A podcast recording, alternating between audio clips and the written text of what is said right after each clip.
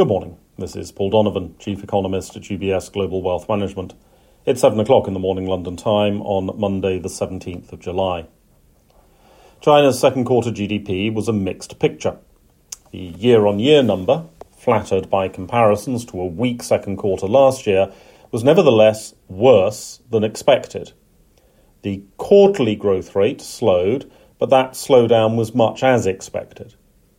Nevertheless, the overall tone of the data has been considered a disappointment by financial markets, and that disappointment has then been hyped up by the media. But does this really matter for the rest of the world?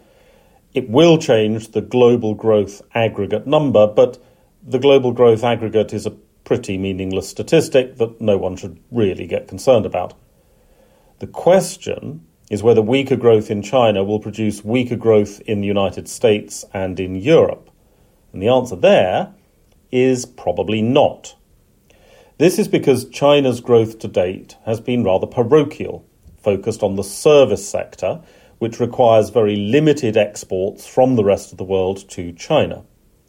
Fluctuations in this sort of service sector led domestic demand have a minimal impact on developed economies' performance.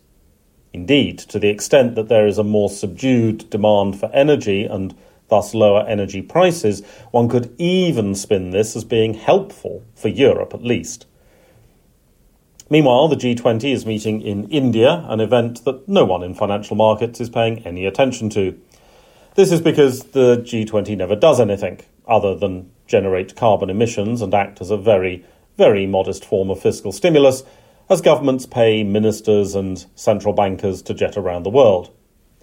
Unfortunately, once these groups are created, it becomes really quite difficult to abolish them, even when abolition would be the kindest thing to do.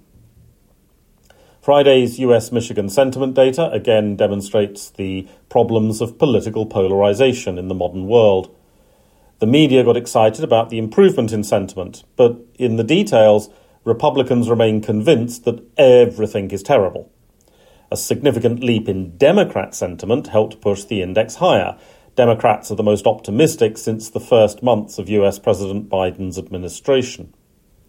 While it is true that the US economy is showing more geographic divergence than normal, it does seem as if straightforward political bias is creating these sentiment distortions. The willingness to answer survey questions with a political bias is relevant, as we have the Empire State Sentiment Survey of Manufacturing later today. European markets are generally quiet today. There's final Italian consumer price inflation, but this is almost never changed. ECB President Lagarde is speaking somewhere on some topic, probably. That's all for today. Have a good day.